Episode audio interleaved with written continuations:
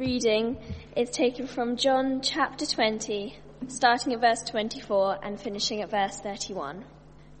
Now Thomas, also known as Didymus, one of the twelve, was not with the disciples when Jesus came. So the other disciples told him, We have seen the Lord. But he said to them, Unless I see the nail marks in his hands, and put my finger where the nails were, and put my hand into his side, I will not believe. A week later, his disciples were in the house again, and Thomas was with them. Though the doors were locked, Jesus came and stood among them and said, Peace be with you. Then he said to Thomas, Put your finger here, see my hands. Reach out your hand and put it into my side. Stop doubting and believe. Thomas said to him, My Lord and my God. Then Jesus told him, because you have seen me, you have believed. Blessed are those who have not seen and yet have believed. Jesus performed many other signs in the presence of his disciples, which are not recorded in this book. But these are written that you may believe that Jesus is the Messiah, the Son of God, and that by believing you may have life in his name. Mute. Ah, there we go. Uh, keep that open, uh, page 1089. And you'll have noticed that this is a passage about going from doubt to belief. It's a famous passage about a famous doubter who famously believes. And uh, you'll see the passage ends with verse 31, these things are written that you may believe. These things are written that you may believe. Okay, so this is in front of us so that we can have a Thomas experience. Do you believe that? That the risen Jesus can encounter us and we may believe. And you might think to yourself, does that mean believe for the first time or does it mean go on believing? And the answer is yes. That's what it means. It means whether you are doubting the Lordship of Jesus right now, you can go from doubt to belief tonight as this sort of one off thing. But also, if you've been trusting Jesus for many years now, these, these things have been written so that you can go on believing in Jesus. And that's what you need. That's what I need this week. We all have doubts of one sort or another, and we all need to go on believing. So should we pray now that Jesus encounters each of us with his risen glory and that we can have an experience of him so that we might believe. Let's uh, pray. Our Father, we need you now. We need you to speak to us, to talk to us, to encounter us. We need you to speak into the depths of our being, and we pray that you would do that now through your word. Help us to see Jesus, to meet Jesus, and may he conquer our unbelief, that all of us might cry out, My Lord and my God. In Jesus' name we pray. Amen. So, what is it that would make you believe? I once uh, asked an atheist friend that, and uh, he'd clearly been asked the question before, because as soon as I said, what would make you believe, he had an instant answer. He said, I would believe in God if the stars rearranged in the heavens and spelt out the Ten Commandments. Then I'd believe. I don't know where you set the bar for belief in God, but my friend was setting it to galactic heights, right? He wanted stars to be rearranged in the heavens to spell out the Ten Commandments and then he would believe. And actually, as he said that to me, I had two thoughts that were sort of jockeying for, for prominence in, in how I was going to respond to him, which is very unusual for me. I, I average about two thoughts per month, but I'd had about five, copy, uh, five coffees that day. So, you know, and as we'll see, miracles do happen, right? But I had these two thoughts, and, and, and the first thought I had was to say to him, you know what, actually, the stars in their current arrangement are already miraculous. We're going to see some of that tonight, actually. The current arrangement of the heavens and your existence as a skeptic looking up at those heavens, that is already a miracle, orders of magnitude more improbable than the stars spelling out some Hebrew words. Uh, Immanuel Kant once said that uh, if the stars came out every thousand years, we would consider it the most astonishing miracle. The fact they come out every night just sort of makes us contemptuous of it, really. And so I, I was thinking about saying to my friends, look, the stars are already miraculous. You don't need to wonder what you would do in the face of an astonishing miracle. You're living in one. I was going to go down that route, but then I thought better of it. And, and instead, I, I voiced the second thought that I had. The second thought that I had was this. I just wanted to ask him, would you like such a God? Just imagine it. Imagine there is a God up there and he uses his omnipotent power just to spell out commands in the sky to make you bow. Would you like such a God? And that's what I said to him. Would you like such a God? And he said, no. I could never like God. But if he proved to me his existence in an incontrovertible way, then I guess I'd have to bow grudgingly. And at that stage, my friend and I had great common ground because the God he was talking about, I didn't like much either, right? The God who merely exists to rearrange the heavens to make you a good boy or a good girl, I don't particularly warm to that God either. But is that the way that belief comes in the Bible? Does God have to spell out his commands and then make you bow is that what going from unbelief to belief looks like? Looking up to the stars and receiving a message? Be a good boy. Be a good girl. Is that the kind of proof that would make you believe? Is that the kind of gods that you could believe in? Well, here in John chapter 20, Thomas encounters something very different that takes him from doubt to belief. Here's the story, verse 24. Thomas, also known as Didymus, one of the twelve, was not with the disciples when Jesus came. That's the week before Easter. So the other disciples told him, we've seen the Lord. But he said to them, unless I see nail marks in his hands and put my finger where the nails were and put my hand into his side, I will not believe. That's extreme, don't you think? Put your hand into his side? Oh my goodness. He's a bit weird, isn't he, Thomas? Don't you think? I mean, if I was in hospital and uh, you came to visit me, and I said, yeah, I'm feeling really crook, and you said, unless I put my finger into your wounds, I will not, be-. like, you have no visiting rights. You're a creepy individual, don't visit me, okay? This is odd, don't you think? Why, why does Thomas want to put his hand into Jesus' side? Well, because he wants to know that the very Jesus who went through death is the one who has come out the other side.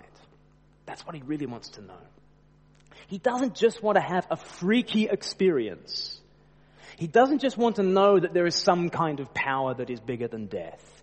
He wants to know that his friend has taken on death and fought it to the death and come out the other side as its victor. He wants, he wants to know that Jesus, his battle scarred friend, has the victory.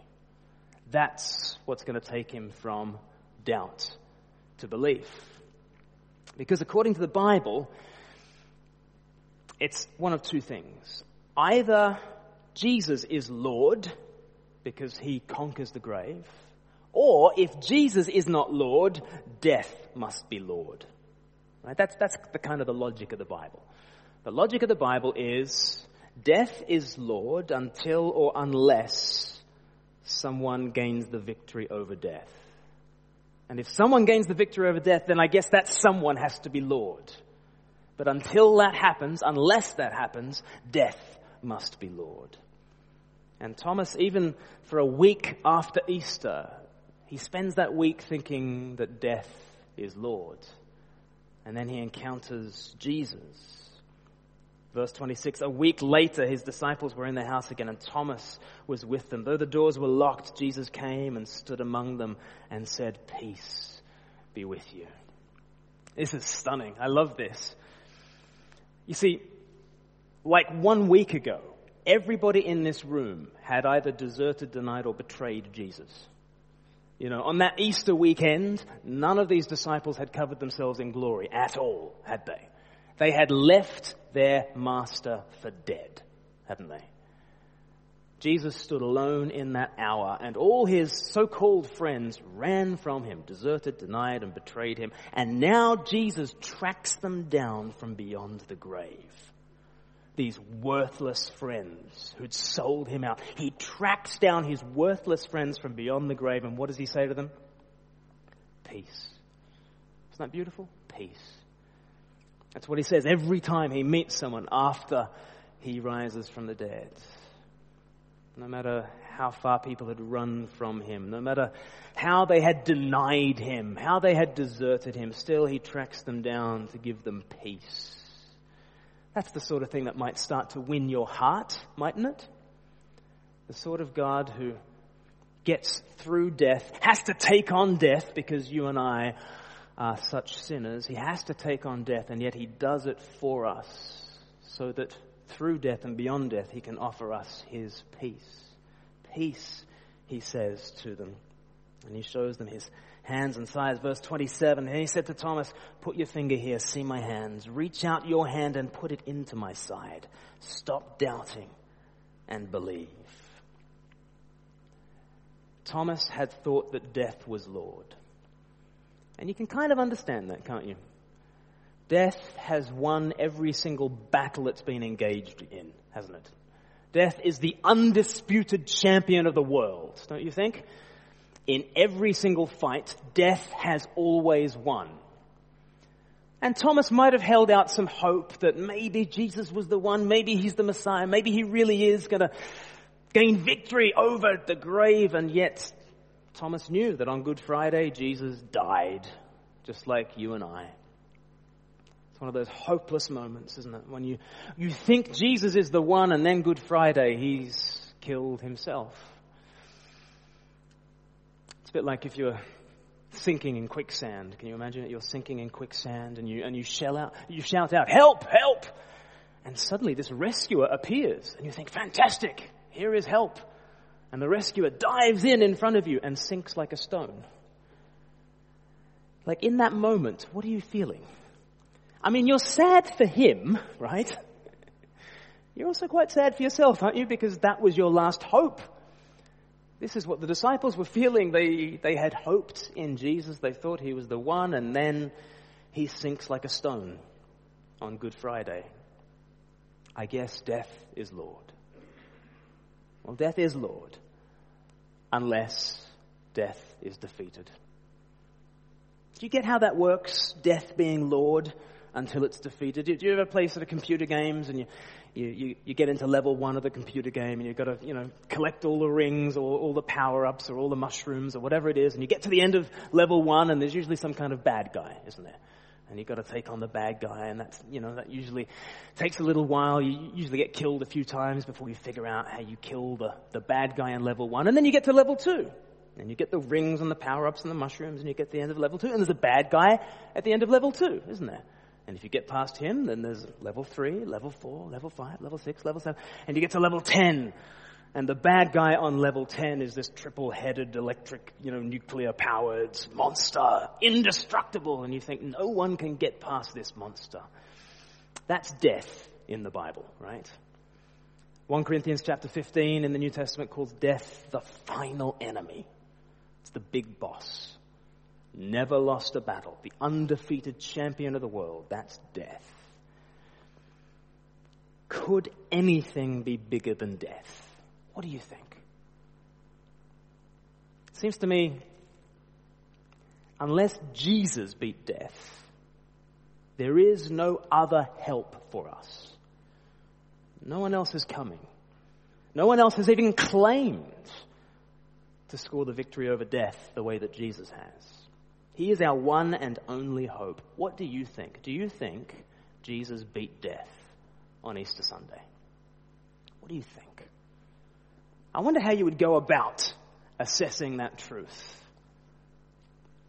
Well, Thomas got an encounter with Christ, and, uh, and I want to show you three things that should make you believe that Jesus did indeed rise from the dead, and that that should give you great hope that death is not Lord. Jesus is Lord. Here are three things, three H's that should make you believe that Jesus scored the winner over death the heavens, history, and Him. So, first of all, we're going to think about the heavens, okay? in order to talk about Easter Sunday, I'm going to go to 30,000 feet. In fact, I'm going to go cosmic to give you a picture of who God is. Because sometimes I think our thinking about Easter Sunday is far too narrow. And really, we need to go cosmic if we're going to understand Easter. So, first of all, to prove to you that there is a life from the dead kind of God, I want to show you that this is a life from the dead kind of universe. The world that we live in is an Easter kind of universe that points to an Easter kind of a God. Let me take you through this about the heavens. Uh, here are four miracles that science will tell you about that make no sense unless there is a life from the dead kind of God. I'll talk you through it. The first miracle that science tells you about is that everything has come from nothing. Okay? Everything has come from nothing. Have you ever thought about what a, an absurd miracle that would be if there was not a God to work it? Can you imagine? Can you imagine? Nothing, nothing, nothing, nothing, nothing, nothing, nothing, nothing, nothing, nothing, nothing, nothing. Then everything for no reason. That is a more absurd miracle than all the religions of the world have ever dreamt up. See, I happen to believe in the virgin birth of Jesus. This would be the virgin birth of the cosmos, and without a virgin. It's like the ultimate magic trick, isn't it? Nothing up the sleeve, no sleeve, no magician. Just pure magic out of nowhere and for no reason. Can you believe there is no life from the dead God? How on earth are we even existing if there is not a life from the dead God? Everything from nothing points you to the fact that there is an Easter kind of God, a life from the dead kind of a God. So the first thing, the first thing that the heavens are shouting to you is that everything has come from nothing. And that makes most sense if there's an Easter kind of a God. And then there's been order in this world that's come from chaos. You know, if we have indeed come from an explosion, this is the most orderly explosion that there's ever been.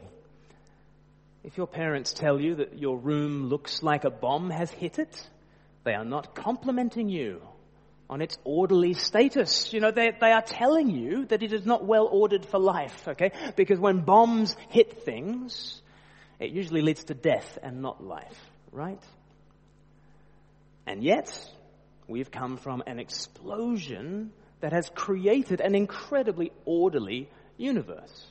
Did you know that if we exploded faster than we currently uh, have exploded. If we exploded faster than we did, we would fling out into heat death.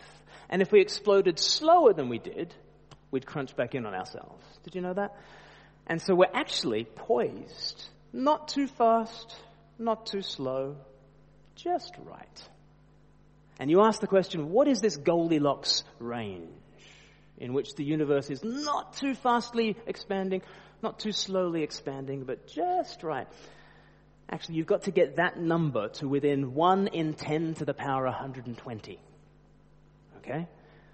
10 to the power 120 is a 1 with 120 zeros after it. Can you imagine a fraction 1 over 1 with 120 zeros on it? That's, that's how narrow this range is.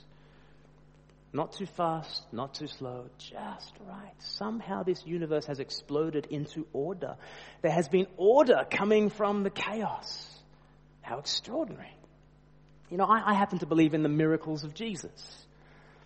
What are the miracles of Jesus? The miracles of Jesus are when the Creator steps into the planet and He brings order out of chaos. Maybe there's a storm and He stills the storm. Maybe there's sickness and He heals the sickness. He brings order out of chaos. Okay, that's a miracle. It's a miracle when Jesus brings order out of chaos. But at least with Jesus, you've got a miracle maker. You've got somebody to actually work the miracle. We live in a universe in which incredible order has come out of chaos. And do you really believe that there's no miracle maker? That's far more absurd. To get rid of the Easter God is to make your life far more full of absurdities.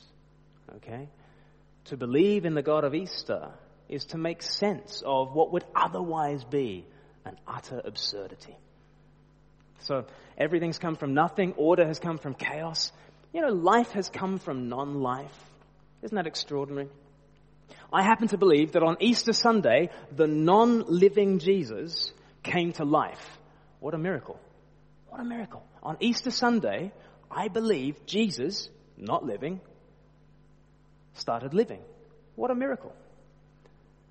But of course, if you go with the atheistic story of the world, life, all of life, has emerged from non-life and for no reason. Wow, what a resurrection. That, that is a resurrection orders of magnitude more improbable than anything that Christians claim about Easter Sunday. It's the most stunning resurrection story, and there's no God to have worked the miracle. Can you believe that? Why would you believe that? Yes, I believe that life came from non-life because I believe in a God of Easter, a God of life from the dead. And he makes sense of why life might come from non-life. But if you get rid of the God of Easter, again, you have to embrace more absurdities. So, everything's come from nothing. Orders come from chaos. Life has come from non-life. And then science will tell you that minds have come from mindless matter. Isn't that extraordinary? Minds have come from mindless matter.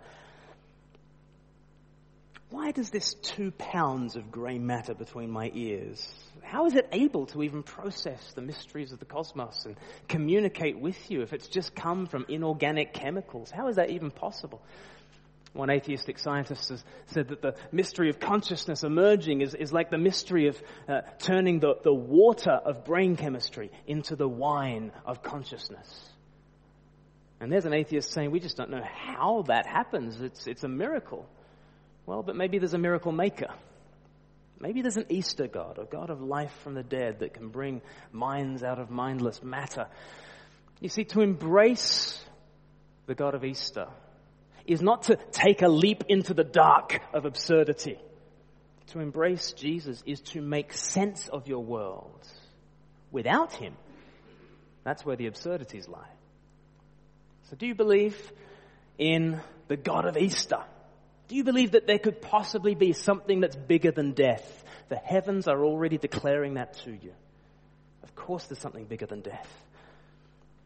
The God who has brought this universe into being is a resurrection kind of a God who brings everything from nothing, order from chaos, life from non-life, and consciousness from mindless matter. The heavens are telling you that Easter is true. And then secondly, history. History will tell you that Easter is true. Let me share with you some facts about the first century that, that pretty much everybody agrees, whether they're Christian or Jewish or atheistic. Um, everyone kind of agrees to these basic facts. Jesus was born around the year dot. He uh, had a bunch of followers. He was involved in a great controversy uh, in around the year AD 30. He was put on trial by both the Jewish and the Roman authorities. He was executed under a capital charge under the reign of Pontius Pilate. He was killed he was buried in a tomb that was public and people knew its whereabouts. And three days later, that tomb was empty. The body was never found. And his followers went on to have experiences of the risen Jesus, which lasted for 40 days and then stopped when they said that he had returned to heaven. Those are the facts. Pretty much nobody disputes those facts. And then you think, well, what's the explanation of those things? And you might think, oh, maybe he, maybe he just swooned on the cross and then sort of revived in the cool of the tomb and somehow rolled a massive stone away and overpowered a Roman guard and showed up to the disciples as a semi-crucified man and somehow inspired them to believe in victory over the grave. Uh, that seems like you're embracing more absurdity, doesn't it? Maybe the story that the Old Testament had been telling, the story that Jesus himself had been telling, maybe that was true. That he is indeed the God of life from the dead. And he's won. See, what explains history best is the fact that Easter is true and Jesus is Lord. And then there's the history that's happened since the first century. You know, since the first century, there's been this incredible explosion of the church. The church is the largest sociological phenomenon the world has ever seen. Most diverse community the world has ever seen, and it's growing all the time. There are more people in the church today than there were yesterday. And there'll be more people tomorrow. And there'll be more people the next day and the next day. There is an exploding, expanding universe called the church. And if you trace it all back to its Big Bang, when did that happen? AD 30. Something happened in the first century that meant this, this group of no-hopers that were following a, a loser called Jesus who died in his early 30s, somehow that has exploded into life as the greatest phenomenon the world has ever seen. How do you explain the history? Well, again, if you, if you walk away from the Christian story, you're embracing more absurdities. The thing that explains history is that Easter is true and Jesus is Lord. And then finally, Him. You know what's really going to convince you that Easter is true and Jesus is Lord? When you meet Him. When you encounter Jesus Himself. Do you ever play that game about superheroes? Uh, lots of kids play the game about superheroes, don't they? Uh, which superhero would win in a battle between this guy and that guy? You know, I think that guy would win because he's got, you know, these superpowers. No, I think that guy would win because he's superpower. He's got these superpowers. You can do that with Jesus and death, you know. You can pick up the Bible, you can start reading about Jesus, you can ask for God to reveal himself to you through Jesus, and at some stage, you start to ask the question, do I think Jesus would beat death in a battle, or do I think death would beat Jesus? And at some stage, you start to think to yourself, you know what? I know that death has never lost a battle. I, I know how big death is. But I think, I think Jesus might be bigger. I think he might be. I think he might have scored the victory over death. And then you, then you start to realize that Jesus is Lord. And, and you start to say what Thomas said. Verse 28 Thomas said to Jesus, My Lord and my God. What a moment. And you think to yourself, what is Thomas looking at when he declares Jesus to be Lord and God? What is he looking at? You know, he's, he's not looking at the stars, is he? He's actually looking at scars. Is that interesting? He's not looking at the, the God over and above us who tells us to bow. He's actually looking at our battle scarred brother who's taken on the fierce enemy that would otherwise devour us. And he's fought that enemy to the death and he's risen up. And even though I caused his death, he says, Peace to me. And he reaches out his hands that are still bearing the scars, these war wounds that assure me of a love that's taken him to hell and back. And when I see him, then I say, My Lord and my God. It stuns me to see that it's the scars that actually convert Thomas. Edward Shillito wrote this poem, Jesus of the Scars. And he finishes the poem this way. He says, The other gods were strong, but thou wast weak. They rode, but thou didst stumble to a throne. But to our wounds, only God's wounds can speak. And not a God has wounds, but thou alone. You come to see Jesus for who he is, this battle scarred warrior that loves you to hell and back, have you come to see that? Well, maybe you start to see there's something bigger than death. And that something is not just a force over you. He is the lover of your soul who loves you more than his own life. And when you start to realize that, you start to say, My Lord and my God. Is that starting to happen in you? Starting to say, My Lord and my God.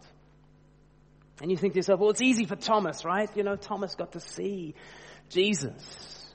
But actually, Jesus says what we're doing tonight, it's even better than what Thomas got. Did you notice that in verse 29? Then Jesus told him, because you've seen me, you've believed. Blessed are those who have not seen and yet have believed. That's us. We are blessed. You think, how can that be? How can we be blessed? How can we, how can we have an experience that's better than Thomas's? That's what verse 30 is there for. Jesus performed many other signs in the presence of his disciples, which are not recorded in this book, but these are written that you may believe. Do you see? Thomas sees and believes. And Jesus says, ah, it's better it's better to believe without seeing. How is that possible? These things are written that you might believe. It's amazing. On, on Easter Sunday, Jesus goes around and, and you know, the, the, way he reveals himself to people is not the way I would do it. He's so much cooler than me, you know? I would blow the opportunity. You know, if you had the opportunity to spoil your own funeral, you'd probably mess it up, right? Jesus is just so cool. You, you, you see him, uh, you know, in the road to Emmaus, Luke chapter 24, there are two followers of Jesus and, and they don't know that Jesus has risen from the dead and he just, he just walks alongside them. And he just asks them, so what was written in, in the Bible then? And he takes them on a Bible study. It's such a cool way of doing it. I, I think I would have thrown off the, the cloak and gone, it's me! Ah, have a look on your face. Like, I would have ruined it. But Jesus, when he rises from the dead, he takes people through a Bible study. Why? Because written down here in black and white for all time, you can, you can rest your soul on this. You know, if, if we had arranged that here at Bishop Hannington Church in Hove, Jesus Christ would appear this Sunday evening, wouldn't that, I mean, that would be quite the Sunday, wouldn't it? You know? It was worth getting through the snow, wasn't it? You know, worth getting through the snow. Jesus of Nazareth showed up, right? But you'd go to school tomorrow, you'd go to work tomorrow, and you'd say, yeah, I saw Jesus last night. What do you think your work colleagues would say? What would your friends say at school? They'd say, they do it with mirrors. You naive Christians. And you'd start to doubt, wouldn't you? Even if you'd seen, even if you'd met Jesus Christ, you'd start to doubt and you'd need to see him again in a week. Then you'd need to see him again and again and again and again. And Jesus says it's better this way. Written down in black and white for all time because here it is. Written down when it's two in the morning and you've lost your girlfriend, lost your boyfriend, lost your job, lost your health you can meet Jesus in the pages of Scripture. This is actually Jesus' way of meeting Jesus. Even when he was right there on Easter Sunday, he revealed himself through his word. So that gathering together around his word, it's not an inferior way of meeting Jesus. You might think, I just wish I could have a Thomas experience. You'd need to have a thousand Thomas experiences. Jesus gives you something better. And in his word, you can meet him and you can conclude, I think there's something bigger than death. I think Jesus is Lord. So, what about you? Do you think He's Lord? Or do you think death is Lord? Those are your only options. Those really are your only options because no one else has brought victory over the grave. No one else. No one else gives you hope for these bodies and this world. Joni Eareckson Tada was a quadriplegic for most of her life, since the age of 17. She's now in her 50s, and she said, Only Jesus promises me a new spinal cord. Only Jesus gives you hope over the grave, hope for these bodies and this world. It's either Jesus or death. Which is it? Do you think Jesus is Lord? I'm just going to say a prayer in a second, and it's, it's just a prayer that says, Jesus, I now see you are Lord. Will you be my Lord? Will you be my God? It's the sort of prayer that you can say to, to respond to this Jesus who's tracked you down from beyond the grave to offer you peace. And maybe it's time for some of you to say yes for the first time to Jesus. Should we just bow our heads? Let's just bow our heads. And let me pray for us. It's a prayer you can say if you want to believe in Jesus for the first time. It's also a prayer you can say if you've been believing in Jesus for many years.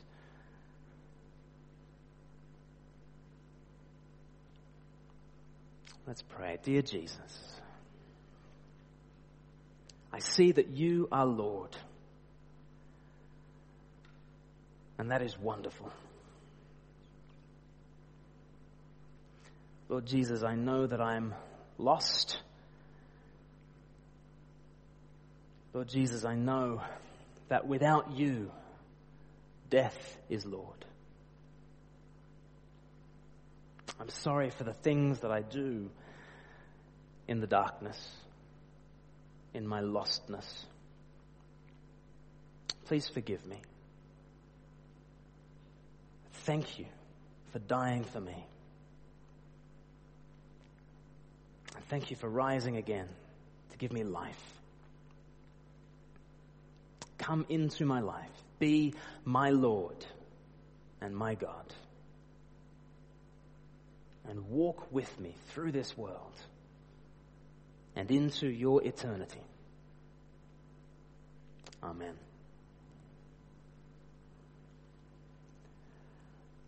If you've prayed a prayer like that, perhaps for the first time, I'd love to shake you by the hand and, and perhaps give you a book that will help you to take the first few steps uh, with Jesus. But don't take those steps alone. It's a team sport following Jesus. So do tell somebody here that you've made that decision, and let's walk together with Jesus. Thanks so much.